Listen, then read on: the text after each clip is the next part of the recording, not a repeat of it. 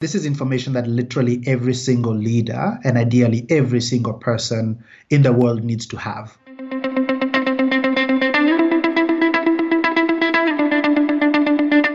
Hello and welcome to the Do One Better podcast. I am Alberto Lidji, your host from London.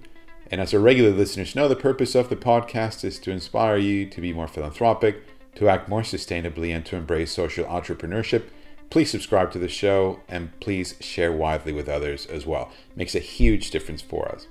Today it's an absolute pleasure to welcome on board Edwin Macharia, who is the global managing partner at Dalberg Advisors.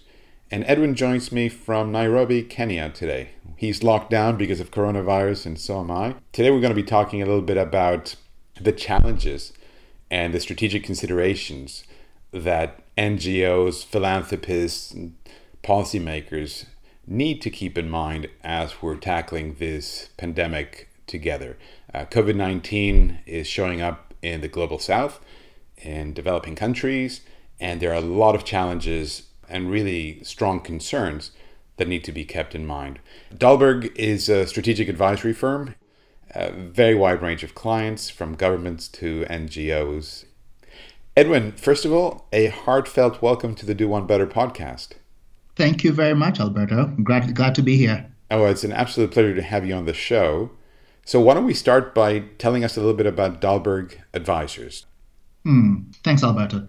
So Dalberg was founded in 2001 uh, with what at the time was, you know, sounded like a crazy mission, but over time, as the you know the thinking around impact and social enterprises has gained vogue, uh, it was founded with this core mission of creating a world where all people everywhere are able to reach their fullest potential. Mm-hmm. Uh, and so started off initially as a strategy consulting firm, very much in the ilk of the traditional private sector uh, advisory firms, uh, but very, very, very much focused on this question of uh, development and impact uh, in the world. Uh, today, we've grown to be a group of companies that are still very tied to the same core mission, uh, where we provide a mix of strategic advice uh, through the Dalberg Advisors, which is the firm that I lead, uh, but complementing that, human centered design, uh, data anal- analytics, uh, on the ground research, transaction advisory, media and advocacy, uh, and increasingly implementation capacity to clients across the world that enables us to lift from, to move from ideas to actual institutions, initiatives, living and breathing in the world. Uh, we currently have 30 offices uh, across the globe, uh, and we maintain this dual focus of being a for profit firm because we want to be nimble and continuously attract the best talent in the world, mm-hmm. as well as that core focus on impact and mission uh, of making the world a better place for everybody. And you kicked your career off at uh, McKinsey and Company in New York, right? I did. I did. It was uh, back in 2001, which feels like a long time ago. Yeah. Uh, actually, you know, the, my September 11th uh, was actually my second day at work. Wow. Uh, and so, you know, saw how that changed the world so dramatically, uh, and in part was a critical moment for me to recognize this pivot uh, in towards a much more, you know, rather than traditional shareholder value maximization, that there was need to bring a whole new set of st- tools and understanding uh, to to these questions that would put individuals and people at the center, uh, and therefore have institutions uh, be able to respond to that. So, so that was that, that was a that was a critical moment, even in my own in my own life and and ultimately my own you know uh, professional career, uh, to to to begin thinking about impact much more seriously and much more focused. And in the global south and sub-Saharan Africa, uh, you're in terms of your your market positioning, you are competing with the likes of McKinsey and so forth. Yes, we do, and I would actually say our competition changes depending on on, on the issue because we are not traditional just va- you know shareholder value maximization only, which is where most of the traditional consulting firms sit. Uh, we, we, also work fairly closely with national governments, the UN uh, ecosystem, bilateral, multilateral agencies, and so on and so forth. And what we have found is because we take a particular strong view in the need to marry local insight with global capabilities, we've actually become the largest top tier advisory firm in Africa, for example, period. Mm-hmm. Right? So even without, you know, even, so we are larger than even those who do not focus on on mission and impact and purpose in the same way, because we've we've actually taken this this hard look uh, on what it would take to build a firm in these markets, which tend to be the most forgotten. Uh, and the ones with the least access to that kind of uh, uh, pro- professional support and advice. Uh, and we've taken a really hard view on uh, localizing, which means in every single country we operate in, anything between 60 and 80% of people are actually of the country themselves, which right. means then we, we are uncovering a whole new you know, um, you know, talent pool that previously was just not able uh, to rise above the uh, and and be part of these conversations. I'm with you.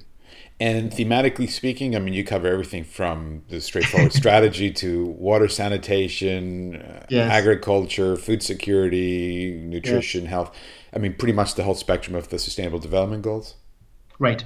We do, and I think that is that is very much a testament that all of these things are so tightly interconnected that there is, you know, you can't fix one with, without fixing the broader ecosystem. And so, one of my favorite examples, if if you look at malnutrition in children, for example, right? Mm-hmm. That shows up initially in the healthcare system, right? And so it's when you know parents are going for antenatal visits that they that doctors and health and, and health workers recognize the child you know is malnourished. But the intervention to it is not just a health issue, right? Uh, it could be an agriculture issue. Are the parents able to grow the kinds of foods that make sense for the child in their development? It could be a trade issue. Are they, you know, are countries able to access inputs? Uh, or are they able to access global markets for the right kinds of foods and nutritions? You know, it could be an education question, right? Do people actually know what are the foods they should be feeding their their children? And tell me, what are um, what are some of the issues right now that are front and center in your thinking, as many of your clients, both private, NGO, governmental, are starting to tackle this pandemic uh, with COVID nineteen? What's uh, what's front and center? Yeah, no, this has been a major shock, literally to every single client that we work with. You know, we've seen the dramatic slowdowns in the economies, which has that direct impact on private companies. Many of them beginning to slow down, and, and a bunch of them also, you know, potentially shutting down. Uh, same thing with governments, who have been uh, have been and continue to be the front end of the response uh, to this particular issue, and asking how are we, how do we make sure we respond to this in the most appropriate way, particularly recognizing, you know, most of the most of the you know governments in the global south have very few bullets yeah. that they can that they can put to this to this particular challenge. So, are they using the bullets they have in the most appropriate way for the maximum you know uh, outcomes? The same thing with philanthropies, right? Uh, most of them have had to go back and and and, and look at their you know and, and look at their portfolios and ask how does COVID affect our ability to do the things we wanted to do uh, with our grantees at the beginning of the year? Uh, what capabilities and assets sit with those grantees? What more can they do? And therefore, how should they shift their own giving um, uh, to be able to support the grantees themselves as institutions, as well as the people who they had envisioned that support going to ultimately uh, to be able to reach. Uh, and, and and finally, it's also just individuals, right? Uh, the people who are the you know the ultimate beneficiaries of all of these interventions. Uh, the shocks of you know loss of incomes the shocks of you know quarantine and lockdown uh, what does that mean for mental health what does that mean for gender and gender violence that we're beginning we're beginning to see you know tick up mm-hmm. uh, in almost all, all ecosystems. Uh, that has really rocked every single piece uh, uh of, uh, of, of, of, our, of our client base. Is there a checklist a best practice a, a something or other that you're telling your clients look uh, if nothing else you really got to keep your eye on these five or ten things. What are the things that you're telling your clients as good practice to just brace themselves for this? So we're having that conversation around three core things. The first one is understand deeply what the what the situation is today and respond appropriately for the institution or the firm that you lead uh, today. And so in that context, it is what what what does this do to your you know if you're a company what does this do to to your supply chain? What does this do to your own workers? What does, what does this do to your distribution networks? Uh, if you're government what does this do to your fiscal space uh, and and your ability to to raise to raise taxes? If you're a philanthropist you know which places do you invest in? Have you been giving money to and taking that portfolio view? And then I still in that immediate context understand what are the things you can do today uh, that can have a long term impact for your own organization and the business. And one of the things I've been emphasizing to anybody who's a leader is we're in the middle of the crisis. And in the middle of the crisis, nobody has perfect information, nobody has perfect knowledge. And therefore, you need to constantly have a system of sensing, understanding how this, you know, how COVID 19 is, is evolving and responding appropriately. And probably more importantly than that, or just as importantly as that, is recognize the decisions you made yesterday might actually end up being the wrong decisions for today because you have new information or better information and that takes a, a certain kind of leadership and you know a certain kind of low ego perspective that that leaders need to bring to this that enables them to almost countermand the decision they made yesterday for the right decision that needs to be to be made today with the new information mm-hmm. so that's around the, the mm-hmm. immediate context and immediate environment which leaders have to step up and lead the second one is start understanding what are the midterm impacts that COVID 19 would have, again, on your government, your enterprise, your NGO, and make decisions which provide for the best possible floor for your organization so that you don't crash through it. Uh, and therefore are unable to recover ultimately when you know when, when this turns. And then the final one is is is really being longer term and, and actually proactively starting to plan for what that recovery could look like. Uh, because the kinds of decisions you make today, you could find those locking you in a negative space because you didn't think long term enough. Uh, on what recovery begins to look like. Uh, and you've either gotten rid of capabilities or assets or partnerships that you will absolutely need to, to, to, to reverse the trend in the future because you're thinking all short term. So, they, so there's that mix of, of, of, uh, of conversations uh, and, and perspectives uh, that I think every single leader should be, should be focusing on. Mm. And what's the sentiment out there? Obviously, without getting into any specifics of, of, specific clients of yours, but in the in the NGO, international development space, philanthropy space, what is the sentiment out there? Are people panicking? Uh, and I'm talking about the leadership now. Are people? Do you sense any panic, or do you feel that people are taking a more dispassionate approach to this? And and and, and being quite strategic and dispassionate at a time like this maybe is easier said than done. Agreed. Agreed. I think I think I've seen people go through all this the phases, and I think it is what it is important to recognize that the first thing you will feel is panic, uh, and the world is falling on your head, and you don't know what to do, right? Uh, and it is valid to acknowledge that that will come, and then find a way to park that to the side, and then move to the nuts and bolts of okay, this is happening, this has happened let me be deliberate in understanding the impact it would have on my institution. And then let me be deliberate in starting to plan appropriately for what the response looks like. And so there, there are some there's some clients, you know, we ourselves started tracking this in uh, I think it was mid January when when when, they, when it started we started getting hints that that uh, that that it might break the, the quarantine efforts that, that that the Chinese government was putting in place in Wuhan. Uh, and so the first you know the, the, fir- the first thing you go is is that doomsday scenario, right? There there've been enough movies sure. uh, made you know on what that doomsday scenario is, and so that first you know couple of hours is panic and paralysis, but then very quickly turn and say okay what does this actually mean and what are the kinds of interventions we need to put in place? So we ourselves you know very quickly started thinking about what does business continuity actually mean and how do we make sure we are elevating those conversations and those discussions to the senior most levels of the firm because we don't know what this crisis will look like but we know we can be prepared today to make sure that we can respond appropriately as we go along. So very early on i think it was within uh, probably towards the end of february we actually said we we are, we are going to stop all international travel for all of Dalberg. Uh, and that was a very difficult decision to make uh, because the nature of our work is working with our clients, and that usually requires a fair bit of direct engagement uh, with people, leave alone when you think about our human centered design work or our on the ground research work uh, that actually has us engaging and interacting with, with citizens uh, sure. of the world.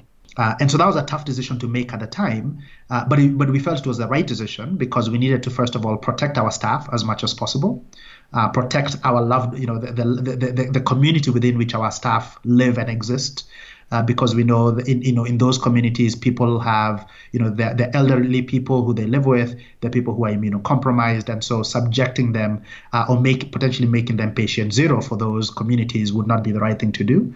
Uh, and then finally, is just being good citizens of the world and not having us be transmitting as we are flowing through airports and uh, and various you know airplanes and so on and so forth, uh, trying to do that. Now, in your case, you're not just advisors to to these NGOs and philanthropies that are active in the in the developing world, but you're actually operating in the developing world yourself. I mean, you're out there in Kenya right now. That's where you live. That's where your house is. So even if you put aside the the consulting hat, on a personal level, this must be quite disconcerting. And what what do you feel is the sentiment in a place like Nairobi right now? There too, you will find that same curve uh, where there was initial panic and now there's just anxiety that's building. And I would say that is driven because, and, and, and this is a really difficult time for, for public leaders. Uh, because on one hand, you want to be as protective as possible of the health uh, of your citizens. But on the other side, particularly in developing countries, your ability to to provide social safety nets for majority of the people who will be, you know, day laborers, you know, folks without significant amounts of savings, uh, and so a lockdown situation that means they can no longer work. Uh, is particularly difficult uh, for your citizens to go through. And so now I'd say that tension uh, very firmly exists even you know at the at the leadership level as well as the community level. And people are asking how will we get across this without social unrest happening? How will we get across this with the economy not in tatters but actually still functioning and able to to be restarted? And how will we make sure the few bullets that companies and uh, and governments have to respond appropriately are used in the way that is most useful uh, and has the largest impact because the notion of social distancing in a setting in some places it's, it's impossible it's impossible with no running water exactly. cramped households a exactly. need for food a need to go out and work you know without you know no teleworking or remote working possibility you simply cannot do it exactly i mean we, we had we were talk, i was talking to a to, to, to a friend uh, last night and we were saying you know for those who are taxi drivers you can't work at home if you're a taxi sure. driver right if you're a laborer in a in a construction site you can't telecommute in right? And and the challenge is though the people in those you know those are the most vulnerable and they're also the ones who do not have you know for whom social distancing is the hardest is the hardest possible uh, access to running water uh, good quality healthcare is the hardest and so and that is majority of, of the people in most in most uh, urban areas and in most uh, developing countries and so from the Dalberg side you know some of the things we've started doing is is actually incubating coalitions that mm-hmm. begin to to provide hopefully solutions that can be scalable across markets. And I'll talk about two examples. Sure. The first one is is what we are calling Safe Hands, uh, which is a coalition of of Dalberg, you know, and, and almost new age tech companies, uh, Copia, Jumia, Twiga, and others in Kenya, uh, as well as manufacturers and distributors to provide the, the, the hand sanitizers, the soaps, the masks, and so on and so forth, uh, as much as possible, make sure those get to those informal in, informal communities. So it's large scale manufacturing at the cheapest possible uh, cost. And almost everybody in the coalition has said they will put aside the profit motive to make sure we are protecting these communities, uh, and then thinking through the distribution uh, as well as the you know the, the, the people engagement on the ground to make sure that they're able to you know to to, to take up and use these products appropriately. So that's one coalition that is that, that is underway. A second one is what we're calling Shikilia, which is uh, uh, you know unconditional cash transfers uh, to those who identify to be the most vulnerable. Again, to complement the efforts of you can get them soap, water, uh, you know, hand sanitizer and masks and so on and so forth, which right now they don't have access to. But from a livelihoods perspective, it's also important to try and provide that that undergirding uh, where they can still continue to operate and exist as individuals. Uh, we have seen cash having a, such a strong economic multiplier because it ensures that the, the local you know shopkeeper is still able to sell product uh, and therefore that supply chain is maintained and the local shopkeeper doesn't fall into being the most vulnerable because the, you know the business closes Um, you know, so so trying to build, you know, that that that conditional, you know, unconditional cash transfer uh, as a second coalition uh, of initiatives that that we're putting together. And the idea is let's get them started initially right now in Kenya, but once you have you've got into a minimum viable product, really take that to scale across across the world uh, you know, by saying, here's how you can build a coalition in your own country that can do the following things. Here are the kinds of people that you need. Here's what we've learned. Here is, you know, op- almost open source prototypes of what we've been, been able to make happen. Please take this and uh, and put it to good use in your own ecosystem. Fascinating. And how responsive and receptive do you find the national government in Kenya, governments in general at different levels, whether it's national or, or, or local? Right. I'd, I'd say incredibly so, uh, which is which is always refreshing, uh, because most people now recognize they themselves by themselves cannot solve this thing.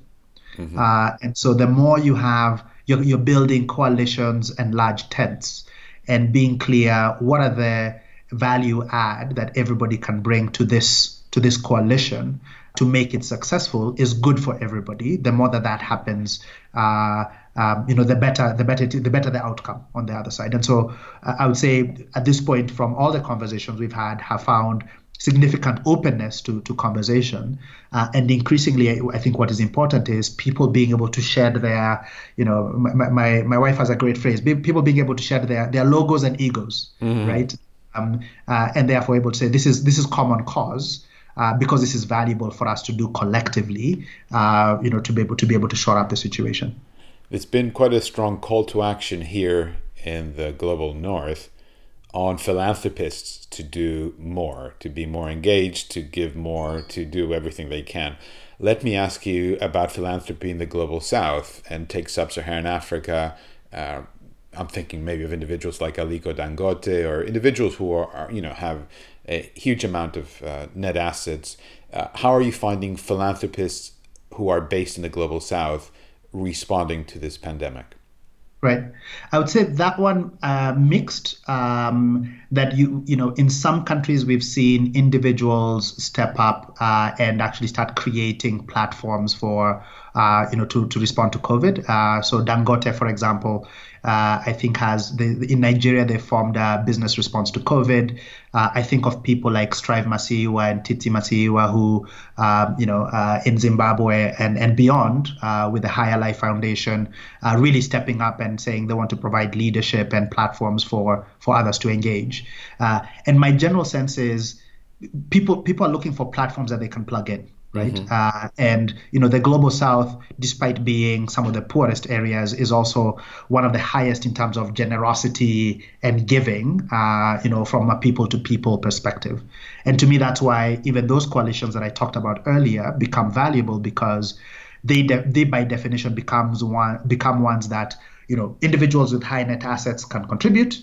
Uh, but also the the man on the street who has an extra ten dollars they can give creating pathways to be able to harness and channel that uh, that that philanthropic instinct uh, to, to to help fellow mankind, uh, making sure that that that those platforms are able to do that. And I think the more those come together, uh, the, fa- the, the, the greater and faster we will see those actions uh, be, be, being able to scale. Mm-hmm. Uh, I think the other the other critical thing to think about from a from a you know global north to you know philanthropy perspective is this is unfortunately a situation where everybody is having is is being called upon to respond to their own immediate community, mm-hmm. right? Uh, and so you know philanthropists in the U.S. You know, in in Silicon Valley, there's needs right now in San Francisco, right? Mm-hmm. Uh, and so, you know, the, the, same phone calls are going to them as, you know, folks in Kenya, folks in Nigeria, folks in Zimbabwe, folks in Senegal.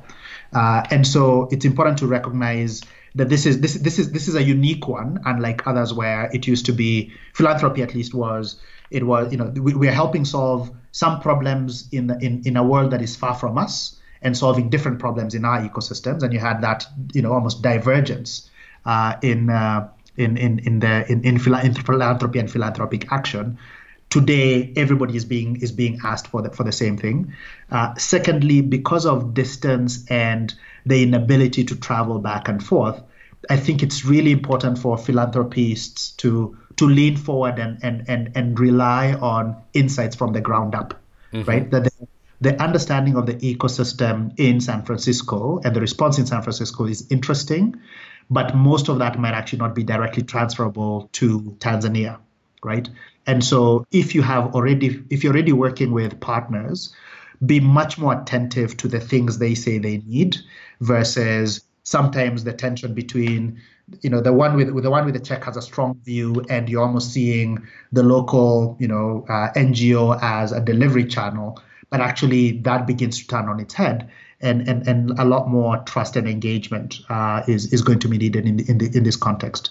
And the third thing i will say is the the people who are furthest along in understanding and figuring out you know what covid means uh, that knowledge largely sits in the global east right now right? It's China, singapore hong kong where they just they're they're they're weeks and months ahead of the rest of the world. But unfortunately the ties with the global east uh, from a technical knowledge and assistance perspective is weakest with the global south right and so a lot of that knowledge tends to be intermediated by a Western institution, right? So it's going to be, you know, research that is published by Imperial College or by uh, USCDC or by Johns Hopkins that then the global south consumes and then tries to reinterpret. But actually, if philanthropy is able to help make that connection much tighter, much faster between, you know, the epicenter and those who are weeks ahead of all of us uh, and those who are on the ground, because the China context uh, development perspective is much closer to the African context than than New York is, right? Than Italy is.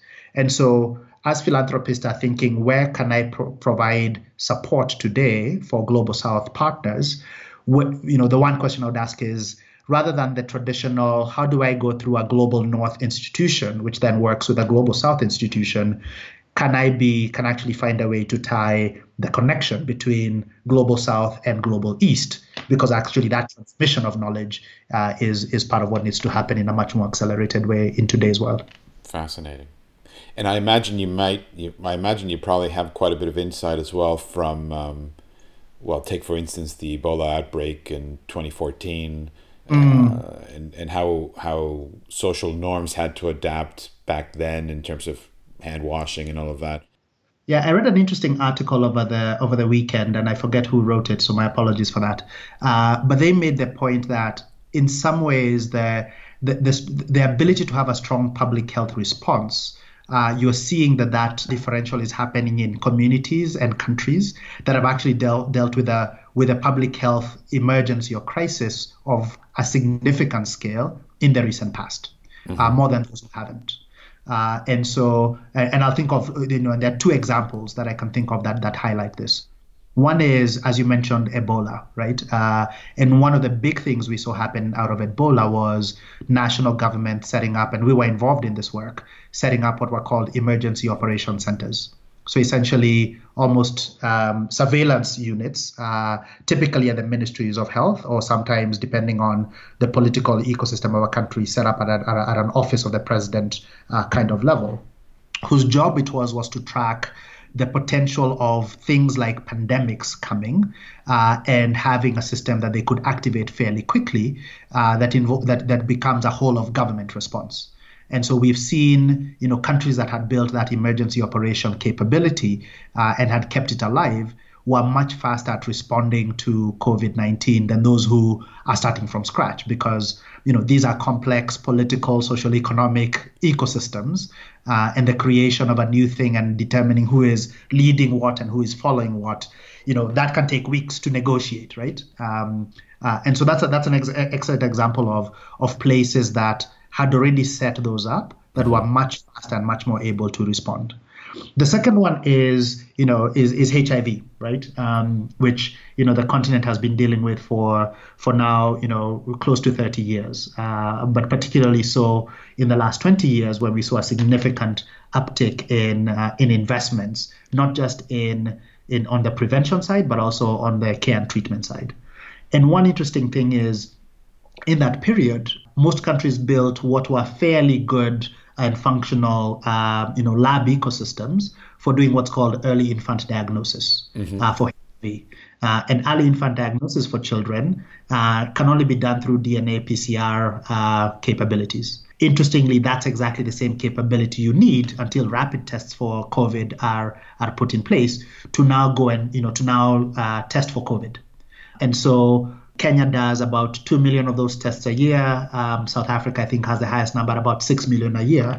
Now, the fact that that system existed is becoming a really useful ability for countries to respond, unlike those who did not have that HIV/AIDS crisis and therefore just had just never been, didn't have the machines, didn't have the technicians, didn't have the protocols uh, of how to do this. So, so there's some of those things that, that are in existence today that we're beginning to see are becoming important assets uh, as countries on the ground are responding there actually will be insights coming out of the you know the African countries that have been dealing with Ebola that could be tremendously valuable to Italy.